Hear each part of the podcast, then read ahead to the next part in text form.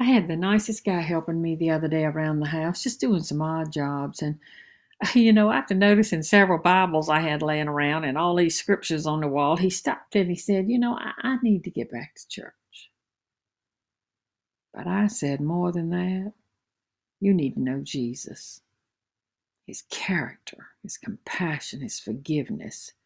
Yes, church is wonderful, and we are told in the scriptures, don't stop meeting together with other believers, which some people have gotten into the habit of doing.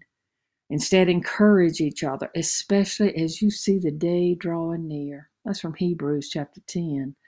I'm all for church, but there are members in the church who do not know Jesus. They show up every Sunday, but they don't have a relationship with him. I know what I'm talking about because I was one of those members.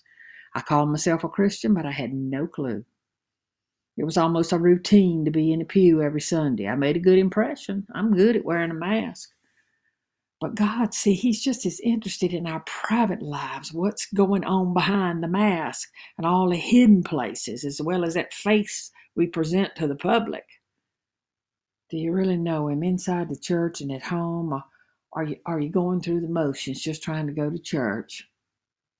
I didn't find Jesus in a building during a holiday or at a time of joy and celebration. It was in the wilderness of despair and loneliness that I found him.